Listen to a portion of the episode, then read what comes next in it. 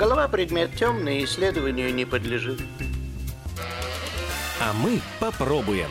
Врач-психиатр-психотерапевт Ариэль Резник-Мартов исследует события недели, поставит диагноз и назначит лечение.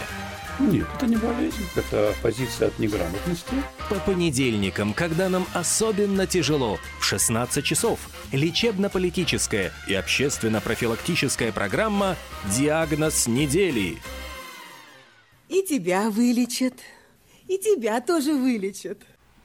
Всем доброго дня. Начинается программа «Диагноз недели». В нашей студии врач-психиатр, психотерапевт Рель Резник Мартов. Здравствуйте. Добрый, добрый день. день. И телефоны прямого эфира 67212 939 67213 939. Если хотите каким-то образом что-то прокомментировать, э, можно и написать в WhatsApp 230 6191. Сегодня мы поговорим о зависимости от новостей. Многие, в самом деле, люди, э, ну не то чтобы испытывают тревогу, но поминутно залезают э, в телефон, чтобы посмотреть, не случилось ли чего в мире, не произошло. Это, в принципе, я понимаю, такой хронический для людей, связанных с э, новостями, радио, журналисты, тоже боятся что-то пропустить важное, э, держат руку на связи, на пульсе.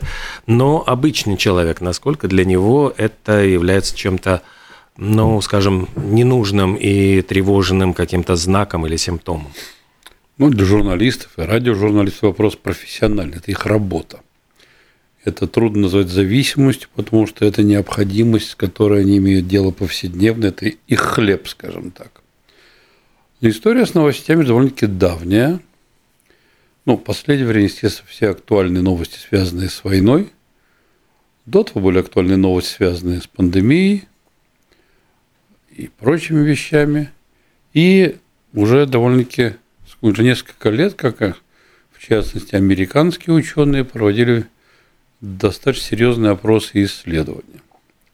Во-первых, они обнаружили, что это 16% взрослого населения достаточно серьезно э, погружено э, в изучение новостей. И это стало чем-то большим, чем просто проверить, что в мире происходит. У некоторых людей становится основным наполнением жизни. То есть и я эти вопросы уже слышал неоднократно, и мои коллеги. И вопрос обычно звучит так. Доктор, что делать? Я постоянно хочу смотреть за новостями. Я понимаю, что перебор – но ощущение, что если я не загляну туда лишний раз, я упущу что-то важное. Вот выражение «надо держать руку на пульсе», хотя зачем, непонятно. А, сам все образ «держать руку на пульсе». Это медицинский образ. Угу. Держать руку на пульсе – это значит, кто-то болен, и ты должен контролировать его пульс все время, если вдруг начинаются какие-то перебои или еще должен вовремя отреагировать, принять меры. То есть обычно люди держат руку на пульсе, чтобы не просто контролировать, а иметь возможность подействовать на, на происходящее. Как мы понимаем, большинство людей, которые хотят держать руку на пульсе новостей, повлиять ни на что не могут. То есть они тешат себя такой иллюзией контроля, что пока я знаю, что происходит в мире – все под контролем. Но это ведь не контроль. Ну, в общем, что мы делаем? Мы беспомощно наблюдаем за происходящим. Очень мало кто имеет возможность повлиять на это. А вот это наблюдение нас просто съедает. Вот провели американцы обследование и задавали людям следующие вопросы примерно. Где-то несколько тысяч человек они опросили – в августе прошлого года еще, еще до, до войны это. Сейчас, наверное, эти цифры уже тоже уже другие. И людей спрашивали, согласны ли они с такими утверждениями, как я настолько поглощен новостями, что я забываю о реальном мире вокруг меня. А, мой разум очень часто поглощен мыслями о новостях.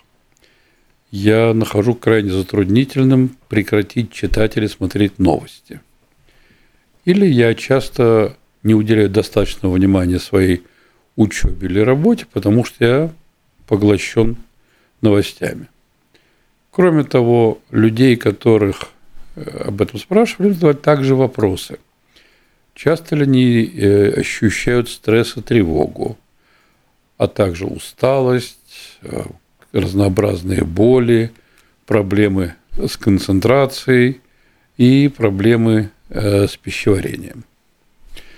И в результате этого наблюдения, этого опроса выяснилось, что люди, которые поглощены новостями, используют, испытывают и физические, и прочие недомогания, тревоги, страхи, головокружение, тошноту, проблемы с памятью больше, чем среднюю. Среди опрошенных, среди людей, которые были чрезмерно погружены в новости, 61% жаловался на различные физические недомогания и проблемы с э, психикой, а среди людей, не поглощенных э, новостями, всего лишь 6% ответили, что да. То есть разница очень впечатляющая.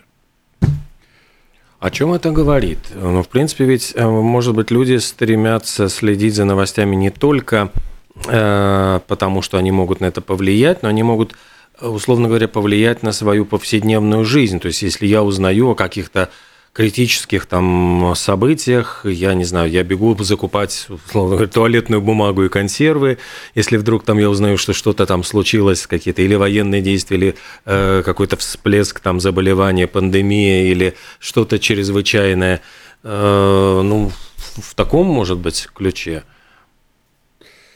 Это, наверное, примерно то, что они себе объясняют. Но вообще, на самом деле, что такое для современного человека потребление новостей? Допустим, в советское время это были газеты, программа «Время» по телевизору, какие-то новости, ну, радио, маяк, что-нибудь такое. Ну, у кого-то там, предположим, зарубежные голоса. Вечером мог поймать да. и услышать что-то да. вот альтернативную какую-то историю.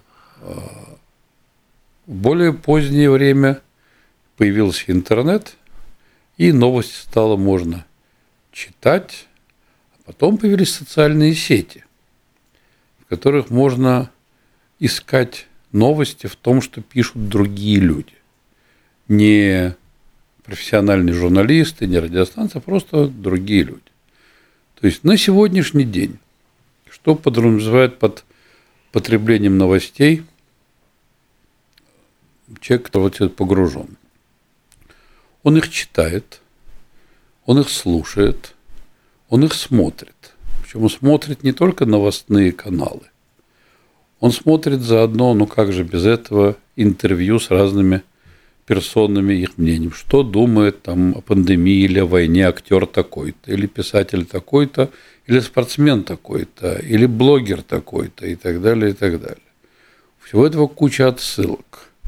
То есть э, человек заходит на YouTube, где, как мы знаем, бездна информации и бездна самых разных экспертов, и настоящих, и в кавычках.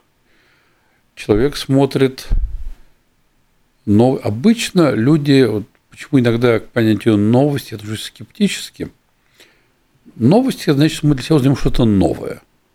Ну, логично же. А очень много людей предпочитают потреблять новости только из одного источника, а им, как бы сказать, идеологически близкого. И э,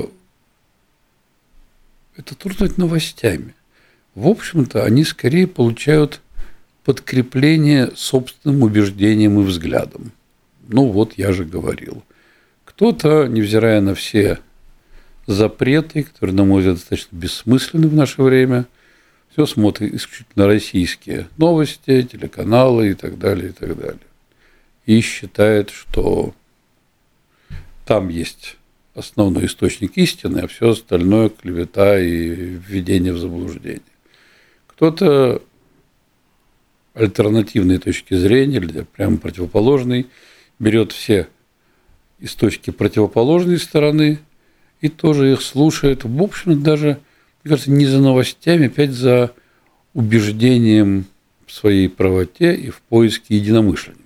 Я даже могу подтвердить, сказать, что, ну вот, э, мне кажется, что людей больше интересует не нейтральная подача новостей, условно говоря, там, ну, не знаю, там вот в новостных агентствах или где-то там, что вот состоялось там, не знаю, очередное заседание правительства, которое приняло такие-такие решения, а скорее они прочитают блоги, которые скажут, ну вот опять эти вот, значит, с жиру бесящиеся, повысившие себе там зарплату, эти вот зажравшиеся чиновники пытаются облапошить народ, принимают, значит, очередные какие-то законы, которые должны нас оставить там без, без денег, ну и вот примерно вот это, это льет просто вот как бы э, ему мед на душу. То есть человек читает уже какую-то интерпретацию новостей, которая ложится в его картину мировоззрения. У меня возникает по этому поводу неаппетитная ассоциация, как птички некоторые, которые еду переваривают, ну, отрыгивают в рот своим птенцам.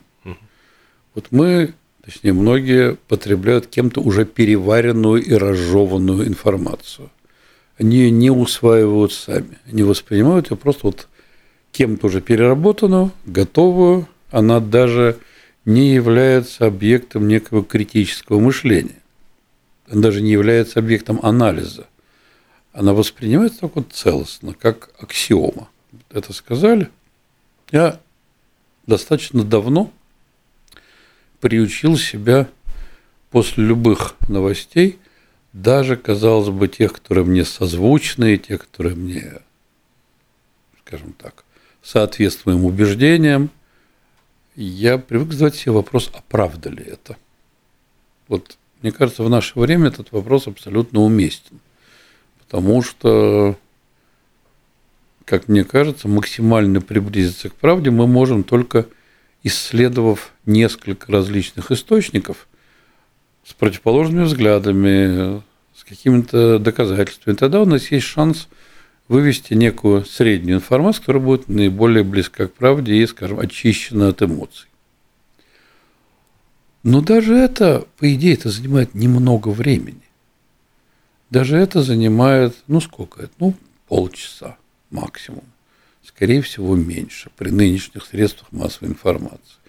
Поэтому люди, которые снова, снова и снова заглядывают в новости с интервалом в несколько минут или несколько часов, несколько раз за день, а, будем откровенны, это поиск новостей или нечто иное.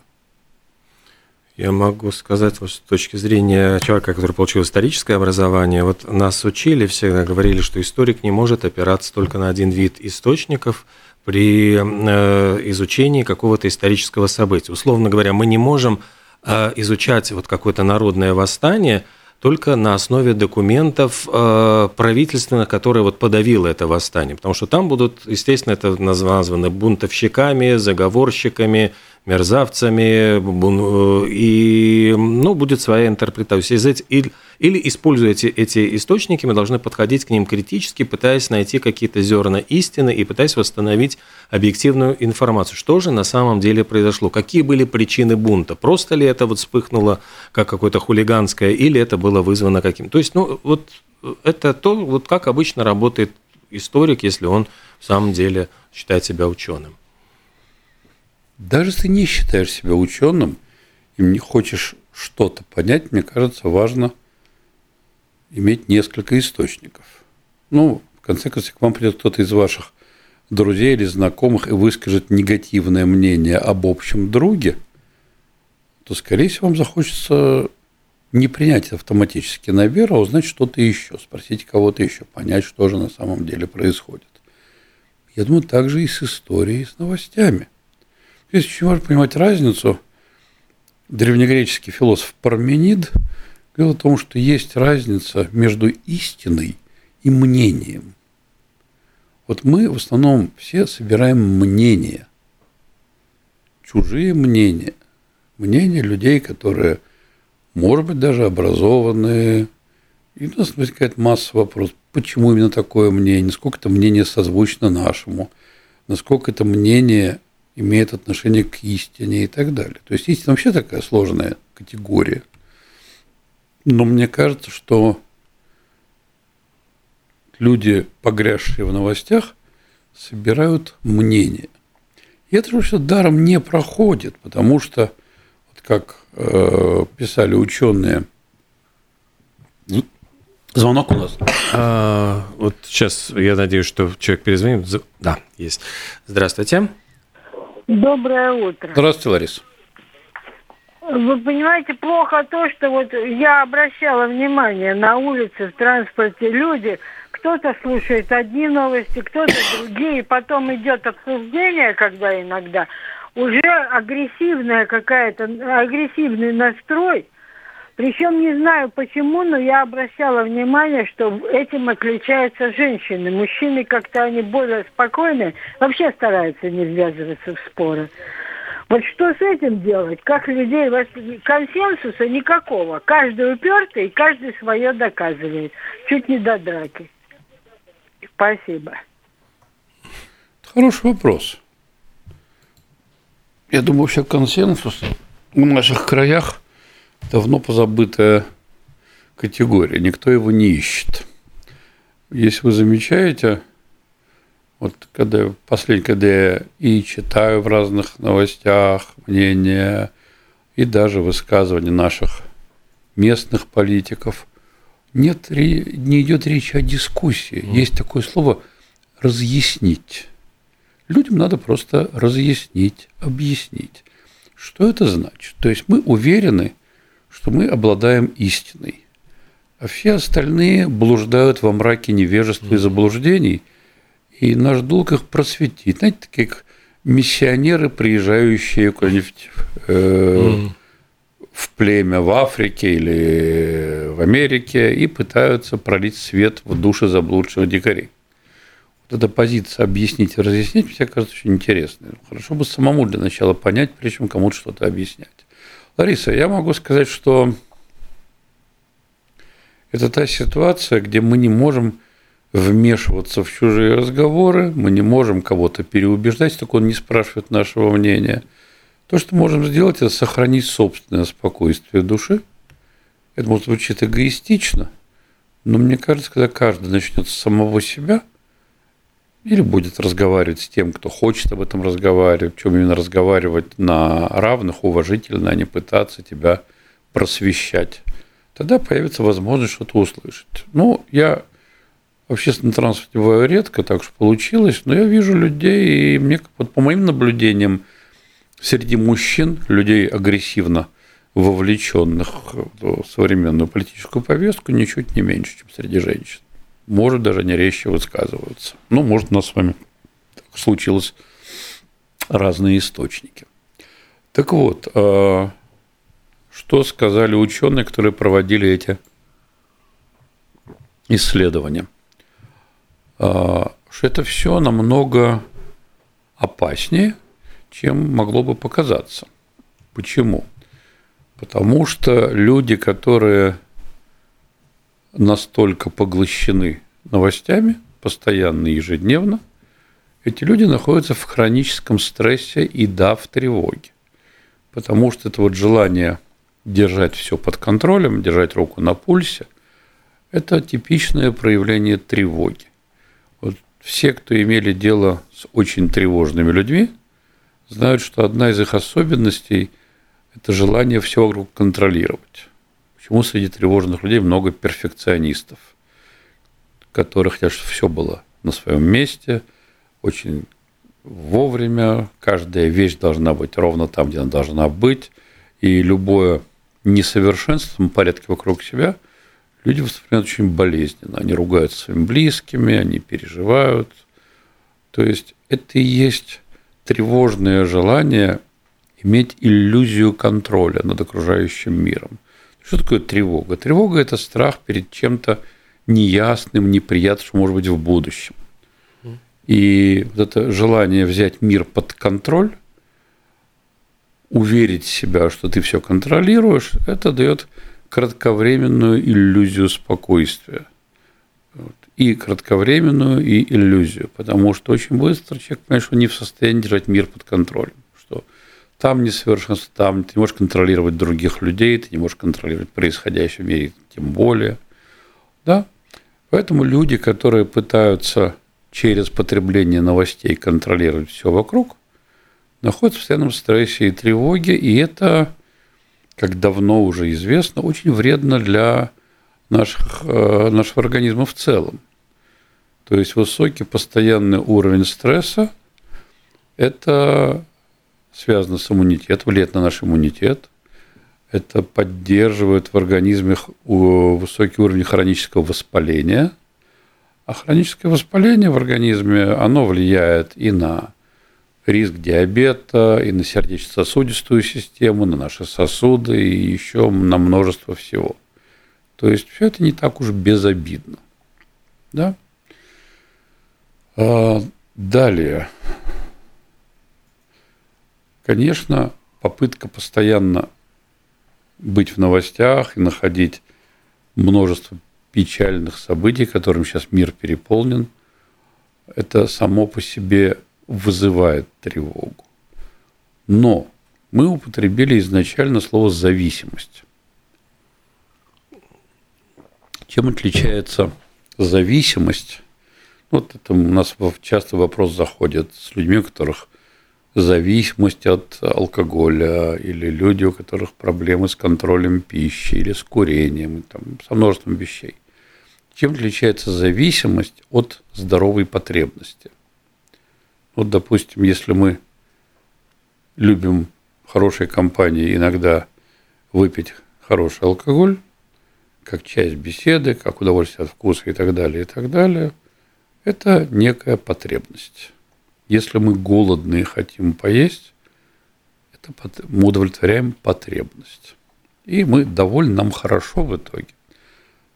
Зависимость. Зависимость от алкоголя – это алкоголизм.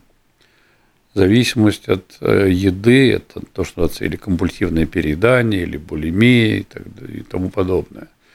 То есть зависимостью, мне кажется, есть две важные черты. Она всегда разрушительна – она встает нам во вред, и зависимость нас всегда тяготит. Вот как... Мы ее осознаем и Потом это тоже называется моральное похмелье. То, что mm. люди спрашивали меня в других передачах, моих коллег, а, они так, не так и пишут. Я понимаю, что это не так, что нельзя столько сидеть э, в интернете, нельзя столько но ничего с этим поделать. Рука сама тянется. Кнопки, рука тянется – и мне от этого очень тяжело и плохо, ничего не могу с этим сделать. Вот, вот зависит от тяготит, наступает такое моральное похмелье, зачем я это сделал.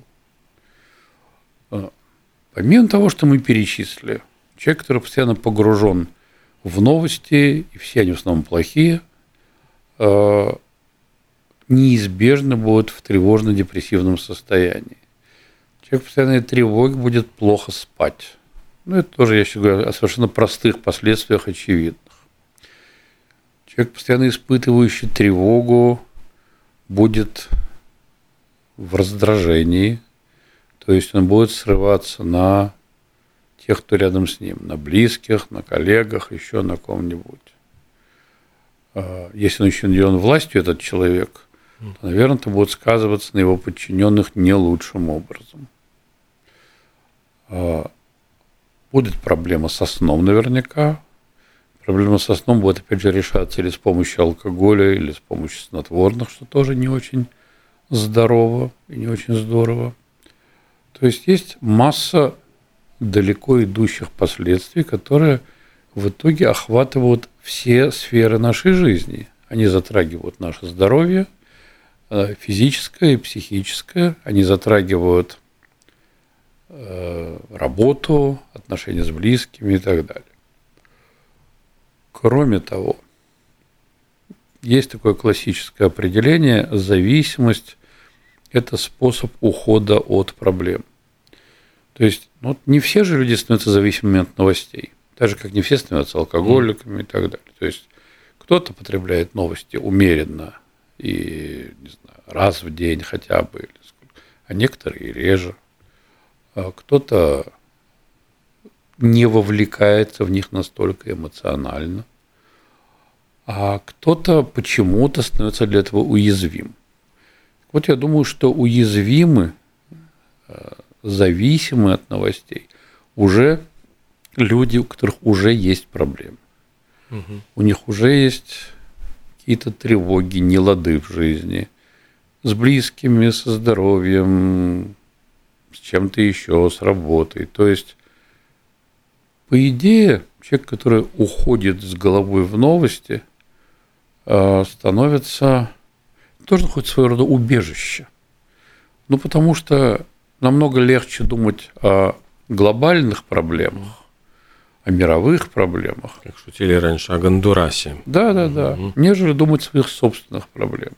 Нежели думать о том, что тебе надо наладить в собственной жизни. И поэтому бесконечный просмотр новостей, и это есть как бы понятное обоснование. То есть я переживаю за весь мир, я волнуюсь за судьбы страдающих на войне, я желаю там, победы Украине или России, или я борюсь с американским заговором против всего человечества. Неважно. То есть э, зависимость становится уходом от проблем, которые в свою очередь становятся серьезной проблемой. Да? А потом, насколько я разговаривал с людьми, они же не ограничивают, вот, допустим, людей волнует война. Они уходят в темы войны. А оттуда идут какие-то экономические новости. А оттуда идет кто-то уходит в проблемы выборов в Америке, хотя где-то Америка и где мы. И кто-то уходит в новости в других странах. И это превращается в такой водоворот, который тебя затягивает. Из него вынырнуть невозможно. То есть ты вроде не так давно сел к компьютеру, а прошло уже достаточно много времени, и это время ты не занимался ни собой, ни своей работой. То есть, как говорят многие, вот я знаю, недавно распались отношения у одной моей пациентки, потому что ее мужчина приходил домой и садился смотреть новости. И говорил, ну я же должен знать, я развитый человек, не должен понимать, что происходит, как ты, как ты не можешь меня понять. То есть, в общем-то, в итоге их отношения и закончились. Человек постоянно часами весь вечер сидел в новостях и даже ночью не разговаривал, не общался, с ним нельзя было поговорить, рассказать о чем-то. Естественно, отношения этого не выдержали.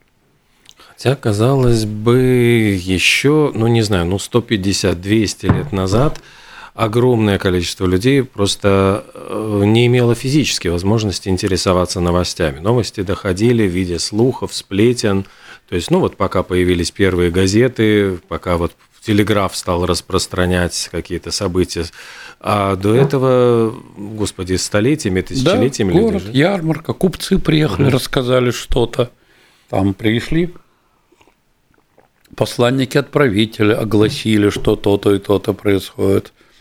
В некоторых отдаленных местах даже не знали, что успел, там, успела власть поменяться и тому подобные вещи в чем-то это были хорошие времена, потому что на самом деле это очень интересно знать, что происходит во всем мире. Но вопрос, зачем столько знаний, что они нам реально дают, остается открытым. Из этих знаний сколько на самом деле полезных. Что нужно делать, на мой взгляд, с зависимостью от новостей? Ну, как всегда, с любой зависимостью, надо для начала осознать, что это зависимость. Пока мы не осознали, пока нам кажется, все в порядке, делать ничего не можем. Есть такой самоконтроль, который мы, каждый из нас может провести. Ну, самое простое, естественно, это начать отслеживать, не обманывая себя, может быть, даже записывая, сколько раз в день мы погружаемся в новости. Сколько времени у нас уходит. Вот я слушающим нас людям искренне, вот попробуйте. Вот вы сели к компьютеру или в телефоне что-то послушать, или в телевизоре, неважно. И где-то себе возьмите и заметьте. Вот, вот столько-то, в такое-то время я вошел, в такое-то время вышел. И так каждый раз за день попробуйте это. Только, ну, желательно делать честно. Но считать ли, например, если я зашел в социальные сети, просто посмотреть вот это, считается, что это новости – или Смотря зачем он зашли в социальные сети? Нет, ну вот просто вот захотелось что- что-нибудь посмотреть любопытно, а там вот это, а тут что-то интересное это, а тут у друга сообщил он что-то еще любопытное. Зависит от социальных сетей немножко другая история.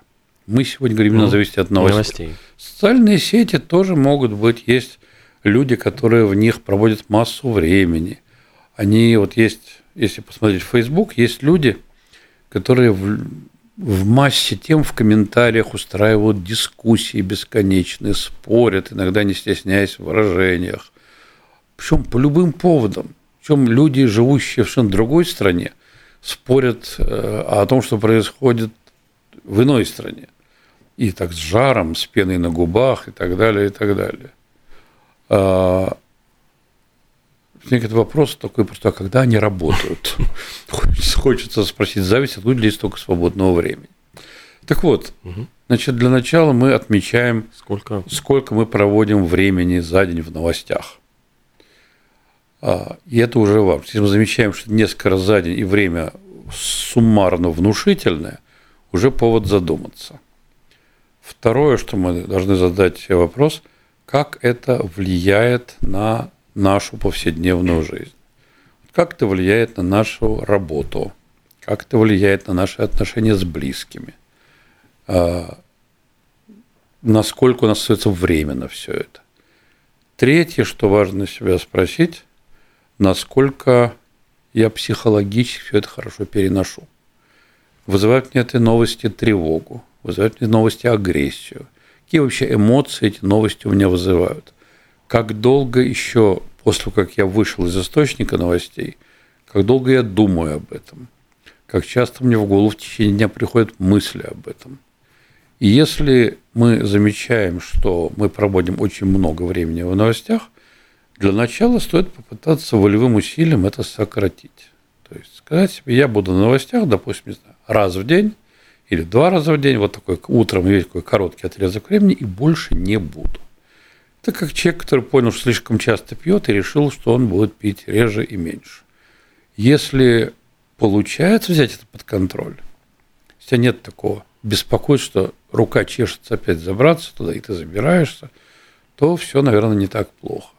Если вы обнаруживаете, что вся эта история уже вышла из-под вашего контроля, и вы, сам того не замечая, снова и снова оказываетесь в новостях, и вы постоянно в тревоге и стрессе, значит, вам стоит, во-первых, задуматься, что на самом деле меня туда приводит, насколько это влияет на мою жизнь, что я реально могу изменить, э, когда слушаю эти новости. И если я понимаю, что жизнь моя стала качественно хуже, и уровень тревоги и стресса возрос, я бы не рекомендовал ну, наверное, отсечься от источника вообще невозможно. Нас надо в лесу без интернета поселиться. Наверное, стоило бы сходить к какому-нибудь специалисту и поговорить о своей тревоге. Возможно, вы узнаете, что ваша тревога, ее источник находится вовсе не в сфере новостей и мировых событий. Возможно, какая-то ваша проблема, которой вы до сих пор не занимались, а решили ее таким образом скомпенсировать или заглушить, а в результате только усилили, усугубили. Вот на этом, наверное, и закончим. Ариэль Резник-Мартов, программа э, «Диагноз недели». До встречи в следующий понедельник. Всего доброго.